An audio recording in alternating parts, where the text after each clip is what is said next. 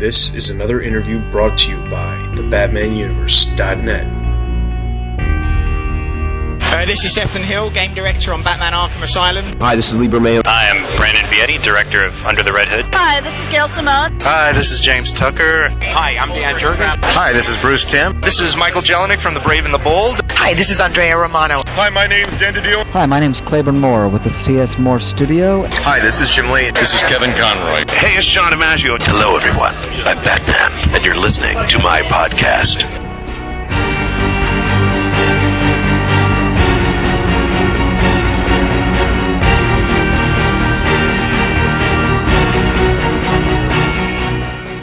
Alright, everybody, welcome to the Batman Universe Specials. I'm your host, Dustin, and today we have with us Apple and Josh, and we are doing an interview with Adam Beechen. So, Adam, thank you for coming on the, the show. Thanks for having me, guys. I appreciate it. Alright, so let's get into the very first question. First of all, how exactly did you get involved with DC and then eventually get into Robin and Batgirl? Well, I think I probably came to DC's attention uh, through a couple of different roads. One was that I'd been writing animation for a while, still do, uh, and had worked on a lot of superhero and action adventure properties, including some that were tied to DC, most notably uh, Teen Titans. So I had that going for me. Um, uh, I had also been asked to work on some of the the younger related uh, Johnny DC titles for DC that were going at the time. I had written an issue of Teen Titans Go, and shortly after that, I had gotten the assignment to write Justice League Unlimited. And Eddie Berganza sort of oversaw the Johnny DC line, uh, and he liked what I was doing on uh, on JLU and asked me if I wanted to write Robin. Um, it also didn't hurt that I had a, uh, a college friend who was an editor at DC at the time, Ivan Cohen, and on a visit to uh, New York, uh, he offered me a tour of the DC offices. I wasn't looking for work necessarily, but um, he introduced me around to all the various editors and, and folks that were around and one of whom was Tom Palmer Jr., who was uh, editing at that time Teen Titans Go. And I walked in and and uh, asked him if I could pitch him some story ideas at some point for his magazine, and, and he said, "Why would you want to do that? You already work on the TV show." And I said, "You don't understand. It's comics. It's a chance to write comics." And he said, "Okay, well, if you want to send me some pitches." So I did, and I went home and came up with a couple of pitches, and uh, uh, he bought two of them, um, both of which saw print, and uh, was off and running from there. And that's where everything else got started from well, actually, going into Batgirl, how how how did you get involved with Batgirl? Because that was a little bit of time in between Robin and Batgirl. Well, actually, uh, my very first storyline for Batgirl out of the box was one year later. Uh, for Robin, excuse me. And uh, the only mandate I had coming into Robin was we want to make Batgirl a villain. Uh, that was really all I was told by the editorial department coming in. Uh, they were looking to beef up Robin's rogues gallery, as it were. And I think at the time the idea was that Batgirl, or whatever Cassandra would become, would become Robin's new archenemy. And uh, originally it was planned to be a six-issue arc that we would start off with, and by the end of it, Batgirl would be Robin's main nemesis. And a couple of things happened. One was that after my very first issue, which was drawn by Karl Kerschl, and uh, it was edited by Eddie Berganza. Both those guys left the series. Uh, and a new editor came on board, Peter Tomasi. Um, and I was told that not only was there going to be a new artist on the book, but is there any way that we can compress the story arc down to four issues? Um, which we did, and there wasn't a problem with that, except that it had been plotted for six issues. So everything got very compressed in those last couple of issues, and we wound up with a four-part story that ended with Cassandra going off and becoming a supervillain. And uh, that was my first introduction to the character. Was that storyline was working on on turning her from the side of good to the side of evil. I wasn't really given any direction on how to go about doing that. All I was told was, you know, make her a bad guy. Um, so I came up with a plot line and showed that to Eddie, and Eddie seemed to be cool with that. And then once Eddie was gone, Peter, you know, reviewed the plot, and he was cool with that. So we just kept going um, as it was. Now, when you took over Robin for one year later, right. what were you told to keep from the previous run, and what were aside from the whole uh, Batgirl turning evil thing? Was there anything that you were told to put in place? Uh, I noticed the stuff like the General and Blüdhaven and the fate of Dana. It seemed right. like uh, you were given a pretty clean slate. How much of that was you, and how much of that was editorial? Uh, it was it was all editorial. I was told that I had a completely clean slate, and in fact, to not worry at all about the stuff that had gone before, which I had enjoyed very much. I thought Bill's run on the book was a lot of fun. Um, but I was told to start completely fresh. Uh, you know, a year has passed. Whatever those storylines that were left dangling had been cleared up in the interim, or would be, you know, left hanging until we could get back to them. But they wanted to start it as fresh as possible. And it wasn't until after I left the book, um, a year and a half later, that I found out that Bill had left a note for the whatever creative team was to succeed him on the book, uh, with some thoughts on where uh, some of his ideas were going were supposed to go and where he had intended and things like that. And I had never seen the letter, nor did I know about it until I read about it in an interview with him somewhere.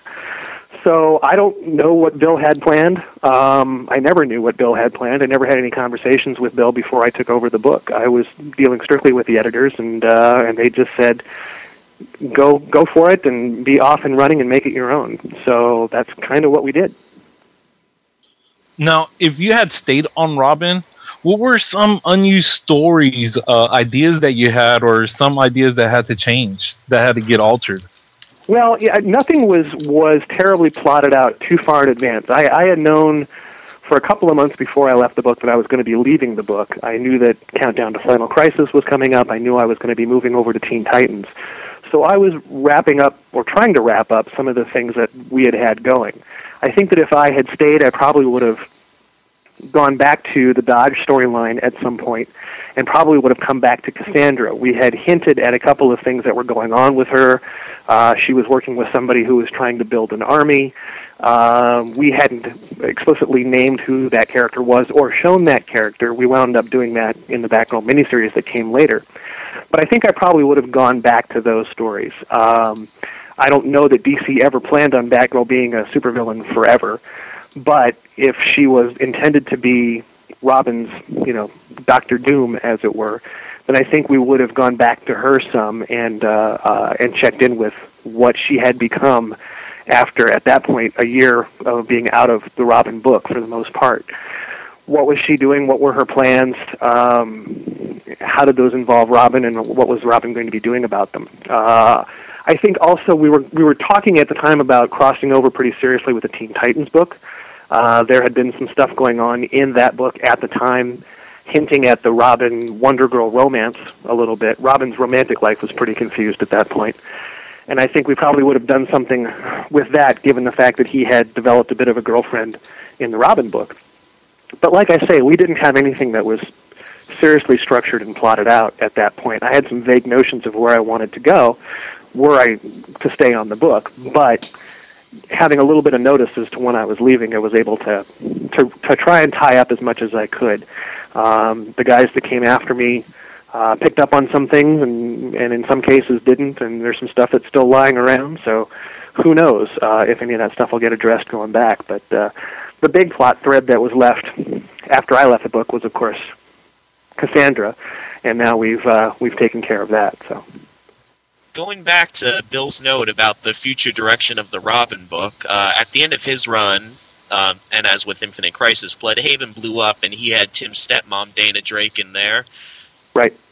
Is she alive? Uh, that was never specifically addressed. I don't know if you know or not. Uh, I I don't know, and it was never expressed to me one way or the other by editorial. My feeling was that she probably was uh, no longer with us. Uh, uh, and Tim had moved back to Gotham and had had a year at that point to heal from from that. Uh, he had you know gone on that around the world cruise with the rest of the Bat family, and done a lot of bonding and a lot of talking and a lot of sorting through a lot of those issues that he had psychologically. We dealt with some of that in an issue of Robin about how he copes with grief and copes with hard times. Um, so my sense was probably that whatever had happened there, he had dealt with it emotionally during the course of the year away. Okay, now most of the characters that you've written for DC are teenagers. Yeah, you know, for they the don't trust part. me with adults. Now, what would you say the difference in themes for Robin in the Teen Titans versus Robin in Gotham City are? That, uh, that's a good question. Um, not to say that all of your questions aren't good questions. They're good questions. Um, I think over in Teen Titans, Robin is playing a little more of a role in that he's the leader of that group. People look to him for leadership. People look for him to be the responsible one who always has a plan, who always has an idea. So I think in that book he has to put on a little bit more of that air that wouldn't necessarily be part of his natural personality. Whereas over in Robin, at least the way that I wrote him, he could be himself. He could express his doubts, whether they were just in the form of, of captions of him talking to himself. Uh, he could express his doubts, his, uh, what he was uncomfortable with, what he really felt or thought about things. Whereas over in Teen Titans, I think he needs to be a little more guarded for the sake of appearances for the team. Does that make sense? Yeah, that, that makes perfect sense. Yeah. I never felt like Robin could really express himself too much over in Teen Titans because he felt like he had to this image to maintain. Right. It's, it's basically the same thing as what Batman would have to do in front of everyone else as far as Nightwing, Robin, Batgirl. Y- yeah, yeah. I, I, you know, it's interesting. I, and I took some flack for the way that I portrayed Batman in Robin and in in Batgirl, uh, in the sense that the Batman that I wrote was a little warmer than had been written or was being written at the time by a lot of people. And my feeling about that was, well, this is a guy who keeps on taking teenage partners and letting them live in his house and is imparting to them the knowledge of stuff that he's learned over his years of crime fighting. He's got to have some paternal instincts. He's got to have some paternal feelings. And sure enough, you know, he's adopted any number of kids now. And they don't let you do that unless you have displayed some kind of paternal feelings, I would assume. So I was able to write him as being a little more, you know, not outright loving necessarily to the kids, but you could sense the fact that he felt a, an emotional connection to them. I think in my in my book, if Batman is putting on an air anywhere, it's in front of criminals. You know, criminals are a superstitious and cowardly lot. I, I tend to play it more that, that Bruce Wayne is the real identity and Batman is what is put on, as opposed to Batman is who he is 24 7, and Bruce Wayne is a suit of clothes he slips into. Not every writer plays it that way, and I understand that, and that's perfectly valid. That's where I come at the character a little bit. I think Bruce can can, can get those personalities confused every once in a while, whereas Clark Kent doesn't get those two sides of him confused very often. Bruce is a little less stable than that. But I tend to think that Bruce has a pretty good grip on the fact that these are his kids. You know, they're in his charge, they're his responsibility, and he cares about them. And I don't think there's anything wrong with showing that. Dan Didio told MySpace that the plan was always to turn Cassandra back to the lighter side and you were always going to be the storyteller from that, but I got the impression that things changed somewhere along the line. Would the story of her being evil had gone on a bit longer had the fan reaction not been so negative? You know, I don't know. I and I wasn't tapped into a lot of the fan reaction. I heard a lot about it third hand after seeing the first wave of of uh, of threats to my family. um, I, I pretty much stopped reading the internet, um, but I had heard about it, and I knew that fan reaction was was uh, was not positive. And frankly, I was glad that it wasn't positive. I think that if fan reaction had been lukewarm, it would mean that, that fans didn't care enough about the character. And the fact that enough people are invested in Cassandra enough to really be outraged at a left turn in her character like that says good things about the character. So that being said, out of that being out of the way, when the storyline started to turn Batgirl evil, it was never expressed to me, "Oh, we're going to turn her back again eventually." But knowing comics like I do, having been a reader of comics for 30 years, I know that nothing stays the same forever. And I know that whether I was the one to have the chance to turn her back into a hero, whether it happened within a year, whether it happened in five years or 30 years, chances are sooner or later she was going to become a hero again. Um, it was never said to me at the beginning that I was intended to be the writer who would get to tell that story. I'm glad that DC had that in mind. I didn't know about it until Mike Marts called me up and said, hey, we're planning on doing a Batgirl miniseries where she becomes a hero again, and we'd like you to write it. And I said something to the effect of, are you crazy? And he said, why? And I said, well, first of all, fans will burn down your building. And he said, no, no, no, we don't think so. We don't think so. We think you're the perfect guy to do it. Um, are you up for it? I said, yeah, sure. I'd love to come back to the character and get a chance to to sort of untangle all of the continuity stuff that had happened since we had turned her into a villain because she had popped up in Teen Titans, she had popped up in Supergirl, and there wasn't a lot of coordination between the appearances. So I was very excited to sort of get in there and untangle that and try and make sense out of everything that happened. Not to disown anything that happened, not to say, oh, this was an imaginary story or oh, this was a dream, but to say, yeah, this all happened, and here's a logical timeline for how it happened and why it happened. It may not be the easiest to swallow, but it does make sense. And that, to me, was what the Batgirl miniseries was all about. Um, and it was a lot of untangling, let me tell you. It was a couple of weeks of sitting down with with all of the appearances and all of the information that, that had happened and going through it and sorting it out and showing it to Mike and Mike saying, yeah, this works, yeah, this doesn't quite track, and putting together a timeline. And then there was a whole other discussion about, well, how do we present, present this in the book? Do we spread it out over the six issues as to what really happened to her, or do we get it all out of the way at once? And it was Mike's decision. I think it was a good one to do all of it at once. So I think there were three or four pages in the first issue that were really talky uh, in the Batgirl miniseries, where everything was just laid out. Here's what happened: X, Y, Z. Here's how he came to be to this point. From there, we were able to get into the story and not look back.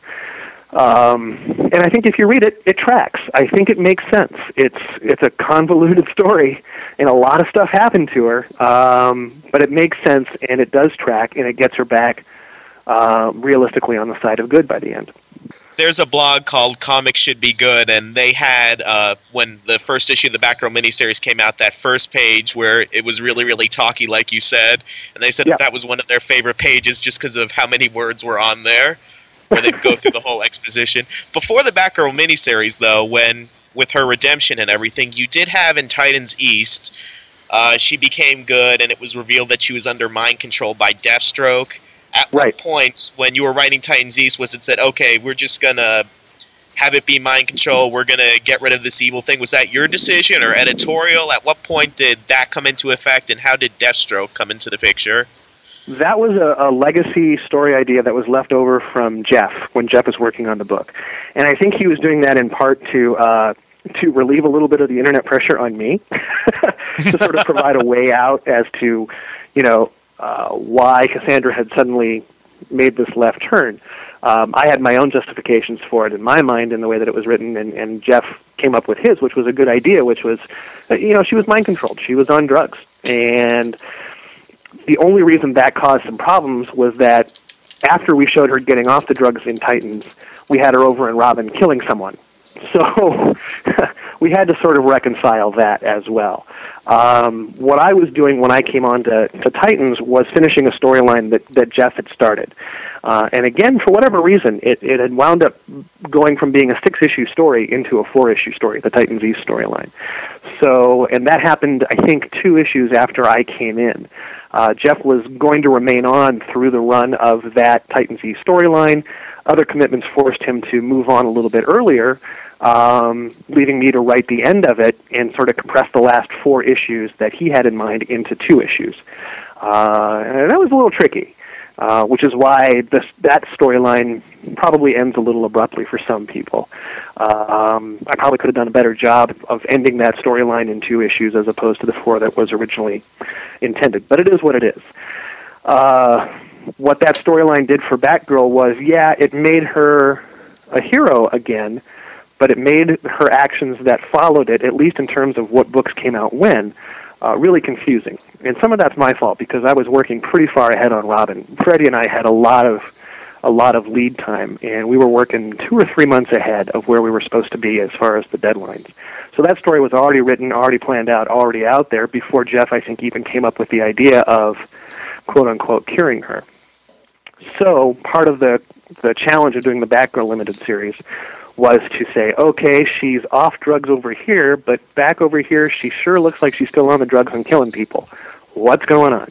So that was another part of the tangled spaghetti mess we had to unravel prior to going into the Batgirl limited series.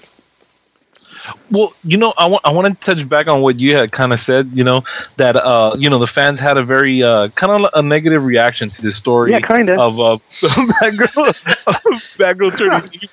Adam well, Beechen's not my real name, by the way. I'm in witness protection. Holy cow! Well, what was the funniest reaction you got? Oh, you... define funny. I mean, funny, you, craziest, any of do. You, do you find threats of dismemberment to be humorous? um, I, you know, and, and again, I'll I'll tell you this: I didn't go on and read the the internet reaction much after the first issue that she was bad, you know, was evil came out. Uh, when I pretty much when I saw the first thread on a DC message board, which said Adam Beechen's fingers should be broken irreparably so he can never type again. and when I saw that, I thought, oh, well, you know, maybe I shouldn't read the internet.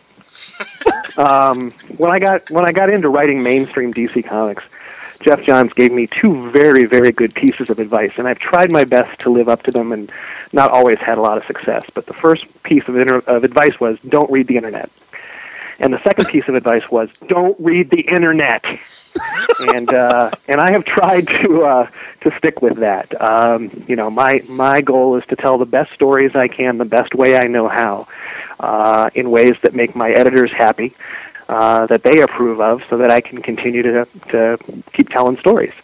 Um, and for the most part, the editors have been very receptive when I've said, you know, this doesn't strike me as the right direction for this character, or you know, I understand why you want to do this. Can we approach it in a different way? But my job really isn't, and as much as I respect the fans, and as much as I, you know, have been a fan for 30 years, is not to really take what I see on a message board into account when I go in to plot my next issue. I have to stay true to the stories that that I feel are right for the character that I want to write, that my editors have approved, uh, and tell them the best way I know how. After that, it's pretty much out of my hands. The baby's, you know, left the the hospital. Um, and all I can do is, is hope that people like it. Uh, and if they do, great. And if they don't, great. I've got to keep plugging on and I've got to keep writing. Uh, again, I respect Batgirl fans much as they would choose not to believe that I do. Um, I respect Batgirl fans a great deal, and I was glad that they were so passionate in their response to the book. Would I have liked it to have been passionate, like, yeah, we think this is a fantastic way of, of you know, uh, of doing new things for the character? Absolutely. But I think I would have felt even worse than having someone threaten to break my fingers if the fans had said, you know, whatever, because that means that no one really cares about what happens to the character. And what the experience taught me was that every character, no matter how small a role they've had, how big a role they've had in the 70 years of DC continuity history, is someone's favorite. And every hero is someone's least favorite. And every artist is someone's favorite, every artist is someone's least favorite. Every writer, same thing. So you're never going to make everybody happy. You're never going to make everybody unhappy, although I came pretty close. Um, so all you can do is just try and do the best you can and tell the best stories you can. And uh, you know, maybe someday someone comes back around and says, you know what, these stories weren't so bad, and it makes sense given what we saw of the character and the character's past. And uh, whether or not that ever happens, I don't know. I hope so. Uh, regardless, I'm really proud of the work we did on Batgirl and on Run with my collaborators, working with Freddie Williams, with Jim Calafiore, with the editors, and the, all the other talented people that worked on the books. And the books are out there. So I take full responsibility for anything and everything people read. In the conclusion of the Batgirl miniseries, you had Bruce officially adopt Cassandra was that you were editorial? Was this done with RIP in mind, or at the time this was being done, was Cassandra's yeah. future in place, or did you already know that she wasn't going to be Batgirl come the end of the summer? I did not know. Um, in fact, I did not know when I started Batgirl about Batman RIP. Uh, I did not know that was going to happen. Um, the idea was that Batgirl would be adopted by Bruce because we wanted something desperately nice to happen to Batgirl. She had been through so much. We wanted something positive to happen to her uh, and happen for her. And it seemed to me that her whole quest throughout her life had really been to find a, a stable sort of family life. And it, I suggested to Mike Marts, you know, since since Batman adopted Tim not so long ago, what's what's stopping him from adopting Batgirl and giving her that stability that she really, really needs, and that family that she has been longing for all this time. Not a conventional family, obviously, but at least a family. And Mike thought that was a good idea, and so we wrote it with that in mind. And then halfway through, Mike called me up and said, "So, you know, we're killing Batman." And I said, "Really?" and uh, he said, "Do you want to change anything about the adoption?" And I said, "No. I mean, I think it still accomplishes what we want to do. It's a nice gesture towards Cassandra. It's something that she can feel good about. But at the same time, there's a poignancy to it because everybody who reads the book is going to know that Batman is on the way out. So it'll be like more tragedy coming. She has this moment of, of happiness, but there's more tragedy coming. Um, and I think that worked out pretty well. Out of curiosity, how how much longer before RIP started did you actually write the, the series? Just because it seems to, well, it seems to me at least that the this, the miniseries was kind of put out, in, in my opinion, at the wrong time. Like it was very strange how the last issue was right around the same time RIP was wrapping up. Right, right. Uh, you know, I'm not sure of the exact timeline of when I was working on it. I know that I was writing it uh, up through last summer, um, and I don't know how far in advance the whole RIP storyline was cooking. Uh, it may have been before that, and I just didn't know about it. Uh, I'm not really sure. Uh, I don't remember the timeline. Mike, I think, contacted me about doing it last spring, maybe spring of 2008, and I worked on it through the summer. So. Yeah, because the last issue actually foreshadows what's going to happen in RIP by having Batman shadow, right. you know, saying RIP while he's hugging Cassandra. So it's just kind of interesting because that w- it just seemed like it was out of place with the timeline of everything else going on. But at the same time, everything was kind of out of place with Robin moving on to further along in the story and then taking a backtrack when it came back to Faces of Evil. Anyway, right. I think looking back on it now, it's pretty clear that the Batgirl storyline takes place pretty immediately before Batman started losing it for the the Batman RIP story. So, uh, and the Batgirl story doesn't take place over a very long period of time. Uh, really, probably just a couple of days, if I remember right. Uh, so I think that's where it fits into the timeline. Whether or not that was stated in the course of the actual miniseries, I don't know. But I think if you go back and look at it now, um, you know, it wasn't a secret to anybody by the time we ended the series that Batman was going to be dead if he wasn't already by the time that book came out. So I, I don't. I don't think it was so much that of a question of where it fits in the timeline as as much as it was uh, why it was released the way when it was because it just it seems that maybe. It, it was a monthly series. Maybe it should have been maybe a bi-weekly just to work out so it didn't end the same time RIP because it kind of takes some attention away from the series. Uh, yeah, maybe. Um, you know, that's more a question probably for Mike and for for editorial. Um, you know, I know Jim was working pretty quick on it. I'm not sure how far ahead we were uh, by the time the last book came out. Um, we were never really under deadline pressure that I know of. Uh, so I don't know if it was feasible to do it as a biweekly book. I know that's that's kind of hard to do in comics because not a lot of people work that fast. Okay, so moving on to some pretty interesting questions that a lot of people want to know about. You've worked with Batgirl a lot. What are your thoughts about Cassandra being replaced as Batgirl? Well, it goes back to Cassandra becoming a villain. Uh, do I think it's a permanent change? Not necessarily. Uh, you know, anything that is done in comics can be undone, and usually is. Uh, you know, the Flash doesn't stay dead. Supergirl didn't stay dead. Whatever. So, from a story standpoint, from being a fan standpoint, I'm interested to see what happens. I'm interested to see what a new Batgirl is like. I'm most interested to see how Cassandra reacts to it. Uh, because I'm more invested in her, I've spent more time with her, I have more insight of what I think is into her psyche. So I'm interested from a story standpoint to see how that happens. Whether or not Cassandra ever goes back to being Batgirl, I don't know. Whether or not she takes on another persona, another uh, um, identity as a crime fighter, I don't know. Um, but I'm interested to see it. I'm interested to see anything that, that happens with, with Cassandra at this point. I'm not involved with the character uh, anymore, and that sound you hear is the sigh of a thousand internet wires of fans who are very pleased. Um, I'm not involved with the character anymore. I'm not involved with the Robin character anymore. So at this point, I'm I'm a fan like everybody else, and I get to sit back and see what's going to happen, and I'm excited. I'm excited to find out. Now, out of curiosity, did DC ever, I guess, come to you and ask you anything about your opinions as far as what you would want to see down the road for Batgirl, whether it be Cassandra or whether it be a new Batgirl at all? No, no, that was never brought up to me at all. Um, you know, we laid some stuff into place that that she was going to be more part of the Bat family. I guess I sort of figured when we wrote that she was going to get adopted that we would see more of her uh, interacting and adjusting to having partners, to having a family around her. You know, she gets along fine with Tim. She doesn't get along real well with Dick at least by the end of our story. I thought there, would, there was tension to explore there. Uh, we had introduced a love interest for her, a possible love interest for her on the civilian side, um, who I guess is still out there. I don't know if anybody's picked up the ball on that.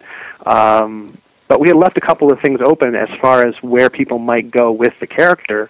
Whether or not they'll get around to that, I don't know. Whether or not they decided on another angle, you know, that's that's editorial's choice, and um, and I'll be excited to see what they do. I may I may be like everybody else, uh, every other fan, and, and not agree with it, um, or I may love it. I don't know. Um, but in each case, it's a story, and it's a story that's part of of Cassandra's life, and it's a chapter that adds to the, the mythos of who she is and, and her long history in the DC universe. And it's one more stone to build upon for future stories. So I'm, I'm looking forward to it. One last question as far as Batgirl, which is besides Cassandra, because you're so involved with it, who would you want to see within the characters that you know of within the DC universe? Who would you want to see become the new Batgirl? Bart Allen. No, I'm I kid. um, uh, you know, I, I'm stuck on Cassandra. To me, she's Batgirl. Uh, you know, Barbara Gordon by now has been Oracle long enough that I think of her as Oracle definitively. Um, you know, Stephanie to me is spoiler, and there's a place for spoiler in the DC universe, and and uh, I think she's fine where she is, and you know, I'm like any other fan. I, I'm I'm okay with status quo. I'm okay with with Cassandra staying as Batgirl. I think there's more stories to tell of Cassandra as Batgirl, but there's more stories to tell of Cassandra regardless of whether she's Batgirl or not. Uh, so if it were me, I would, you know, I would like to see Batgirl be Cassandra for a long time to come. But again, this is another chapter uh, in another story and something else to be built upon. And Cassandra's going to have her reactions to whoever winds up being Batgirl, and uh, and hopefully someone will explore that uh, in a story down the road. You know that um, earlier you were talking about like you know how you wrote for Teen Titans and yeah. Justice League Unlimited. How is the transition from writing a comic book one month then writing a cartoon based around the same characters that are set in totally different continuities uh, affect your work? well, you you really have to treat them as as completely different characters because the continuities are so different, because in some ways the target audiences are very different, uh, you really have to sort of divorce yourself uh, and say, all right, this isn't this isn't the Starfire of Countdown to Adventure that I'm writing here. This is the very well established Starfire of the Teen Titans animated series. She's got a different kind of personality. She's got a different kind of history. She's got a different kind of outlook. She doesn't have the 30 years of, of life experience that Kory has in the Teen Titans mainstream comic book. So you've got to take all of that into effect and really sort of treat it like a separate character. The basics, the the the uh, the linchpins of the personalities are by and large the same. You know, Robin's the serious leader, and Kory is a bit of an airhead, and you know, Cyborg is a is a uh, tech guy, and and Beast Boy is a goofball, and what have you. But they're really different outside of that. The details are very different. So you, you have to sort of look at it as being apples and oranges. And uh, for the most part, I haven't gotten them confused. I haven't suddenly, you know, thrown in somebody getting a, a drug shot into their jugular vein uh, in an episode of Teen Titans. Um, but once in a while, you have to sort of pull back and remember, okay, I really am writing this cartoon for a target audience of eight to twelve year olds and if adults happen to like it, great, but they're not my primary audience. Whereas with comics, the audience is a little bit older. They're coming at it with much more sense of the history of the characters, so you have to write it a little bit more towards what they would expect. Now, one thing we're always curious about is where writers get their inspiration for the comics. Now, you do comics and cartoons, so where do you get your inspiration to write the stories that you write for the different comics and the cartoons? I mail away for them. Um, there's a uh, there's an ad that I found on Facebook of all places. It just comes up on the strip on the side there. It says "Need ideas for your stories," and you just write away for it. Uh, I don't know why more writers don't do that. Um, you know, I I wish I could answer that question. I, I mean, like every other writer, I get asked that a lot, and I, I guess the answer is if I knew where the right where the ideas came from, I would like build a condo there and live there full time. Um, ideas come from everywhere. They come from your own life experience. They come from things that you've read in the past. They come from your knowledge of the character and the character's history. uh, and the characters' attitudes about different things. Um, you know, sometimes they're high concept, uh, which some writers have a very uh, uh, good knack for. Geoff being one of them. Uh, sometimes they're much more intimate and much more character based and flow out of character. I think mine tend towards that, and if I could really improve as a writer, it would be in trying to come up with some more high concept ideas. I haven't really figured out where the switch for that is that I can flick on, so suddenly the high concept ideas will come to me. But uh, maybe someday. Um, so I, I don't have a really good answer for you uh, as that. If an idea comes to me, I don't really question where, where it came from. I just take it and put it down on paper and hope somebody pays me for it. Well, you're not the first one to give us that answer.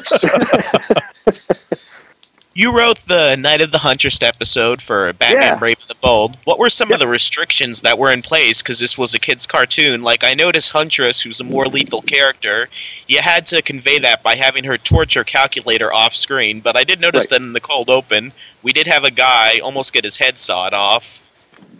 Well, the key distinction there is that you never actually saw either one. The intent to saw off the scientist's head in the beginning was there, but we never actually showed it happening. And with the huntress torturing the calculator, it was talked about, but again, never shown.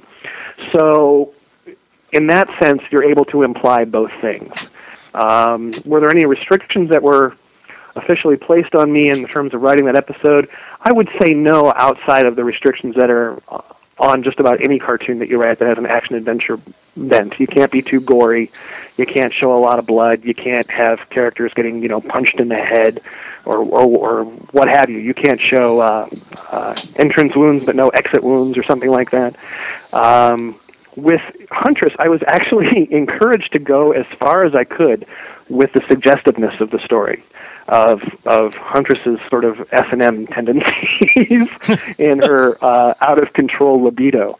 Um, and uh, they would pull me back. They said if I if I went too far, and I don't think they pulled me back too far. Looking at the episode, she's she's a pretty hot mama, and she's out on the prowl looking for it. And uh, I think that plays to great effect in the show. There's a lot of humor in it, and I think it came out really, really well, especially when played off against the perversity of of, of Babyface and Mrs. Manface, uh, who have got to get the award for weirdest villain combo of animation history. Man, and and my favorite scene, of course, in the whole issue or issue in the whole episode is where they kiss, and it happens off screen, and all you see are the reaction of the police that are in the room, and they just go, "Oh," and that's another example of something that you know is happening, happening off screen. You don't need to see it to get the same kind of impact that you're that you're getting uh, anyway at home. So, kind of like the the scene in Reservoir Dogs when. Uh, when uh, the guy cuts off the cop's ear. You don't actually see the slicing, but you know it's happening. now, since you've written Batman in so many of the different recent cartoons, would Yeah. you ever want to be involved in one of the Warner Brothers direct-to-video films like the upcoming Superman, Batman, Public Enemies, since they're based, you know, pretty precise on stories that are coming from the comics? Yeah, um, I would love to. And whether it's Batman or another character, uh, I would love to be part of that and, and be involved in that. I love those stories. I love that those writers get a chance to really stretch out and, and tell stories that feature a lot of characters that have a whole different kind of pace to them, that have a lot of action, a lot of twists and turns. I would I would love to be lucky enough to be involved with that. And I've met with the producers of those um, properties, and I have uh, pitched to them. Uh, I have a pitch in to them now, uh, and I'm hoping to hear something good, and, and hopefully I get a chance to join that family at some point soon. Now, out of curiosity, I know obviously you can't tell us your pitch, but if you had the opportunity to do any character you wanted to, any story you wanted to, what would you do? Well, I and I've talked about this elsewhere. I have a really good idea. This isn't for animation. This would be for the comics. I have a really good idea for Aquaman. And Oh uh, yeah, yes, and behind and, you. and it's funny because I, I I met with Dan DiDio last December. He was out here in LA and he was meeting with uh, you know freelancers and and uh, exclusives with DC and just chatting with them and catching them up and stuff. And I said to Dan towards the end of the meeting, I said, you know, uh, I know you probably have plans in the works for this character, but I've got a really good idea for Aquaman. And he said, yeah, you know what? Everybody and their mother tells me they've got a really good idea for Aquaman, and almost none of the ideas are good. And I said, well, would you mind listening to mine? And he sort of rolled his eyes. And he sat back in his chair and he said, go ahead. And I pitched him my idea. And he sat, he sat up and he said, you know what, that's kind of interesting. So I know they have plans for the immediate future with Aquaman. I know stuff is coming up with uh, uh, some of the things that are that are happening in the DC universe. But I'm hoping that maybe after all that dust settles, I'll get a chance to tell that story because I, I think it would be a great way to start a new Aquaman ongoing and and be pretty accessible to readers. Uh, so that's that's my hope. On the animation side, you know, each each show is different. Each challenge is different. Um, you know, I have favorite shows that I've written for before, um, but I love writing for a new show that I don't have any experience with, that I don't know anything about the characters, so I can help sort of set the tone for what those characters are going to be going forward. Hopefully, in the sense that they become something really popular that people really get into. That's cool. I, I would love to see a good Aquaman story. But you now, both. it, uh, My idea, by the way, is that he has a hook for a head. instead of the hand, I think that hasn't been done yet. Don't go, don't go read the internets after that. We thought the Batgirl fans were bad. Wait till the Aquaman fans come after you with the hooks. yeah, they're, they're, yeah, Yeah, they, they I'm scared. Of, I'm scared of Aquaman fans because they got tridents. yeah, those those They fans come are looking for you. yeah, yeah, they do. Uh, are there any desires for you to come back to the Bat books? But if so, we found out that you're a big sports fan. Is there any quality story that you may be involving any of the the sport teams from Gotham, like the Gotham Knights, the football team? You know, I hadn't thought about that before uh, before you asked me, and I don't know that I have a a sports story um, necessarily set to go. It's funny. I wrote a graphic novel that was sports based. It came out last year called Dugout from AIT Planet Lar. That's you know, it's a baseball story. It's a baseball prison break story of all things. Uh, so I like telling stories that involve sports, but you know, they don't necessarily match up a whole lot when you're talking about the mainstream superhero community. Um, people who who buy those books don't necessarily want to read a lot about sports. Uh, some do, but uh, probably not a whole lot. So I think I'm probably safer sticking to the arena of, you know, person in long underwear beats up other person in long underwear. hey, you can take a football, a Gotham Knights football guy, and make him a villain or something. You know, there, there's a story there. Could yeah? Didn't uh, didn't Marvel have a whole whole new universe book about that, like Kickers Inc. way back in the day? Oh, the NFL football, yeah, yeah, that The uh, new universe. yeah, the that football players turn superheroes. yeah, the Super Pros or something like that. Yeah, something like that. Why not? I, I you know, I, if I want to do an Aquaman story, maybe I can introduce the Gotham swim team. Michael Phelps. Oh,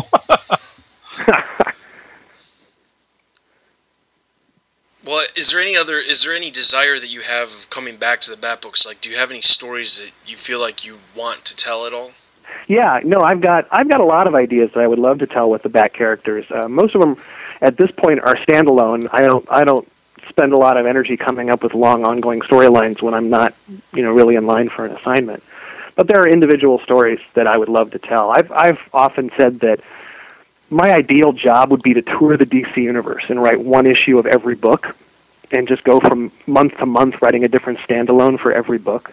I think that would be a lot of fun. It would be a way to get my, you know, get my uh, uh, my Jones satisfied for every character that's at DC. In a, in a little way, that's kind of what I did with Justice League Unlimited. Um, we weren't really restricted by continuity, and when I took over the book, the editor said you can use any character that's ever been associated with the Justice League. And I said, well, that's pretty much everybody. And he said, that's right. So I did a lot of spotlight issues on different heroes. I mean, and it was really up to me. Uh, we did B'wana Beast one issue. We did Martian Manhunter the next. We did Vixen over here. We did Gypsy over there. We did Vigilante. We did, uh, you know, Superman. And that was a real dream job for me because I could tell one story, get in, get out, move on to the next hero. That was kind of cool. So that's kind of where my ideas lie for for any of the back characters right now are with individual standalone stories. Um, my friend Tony Bedard actually jumped on one of the stories that I had in mind. I- I'm sure it came to him completely independently because I don't think I ever told him about it, and he did a fantastic job with it.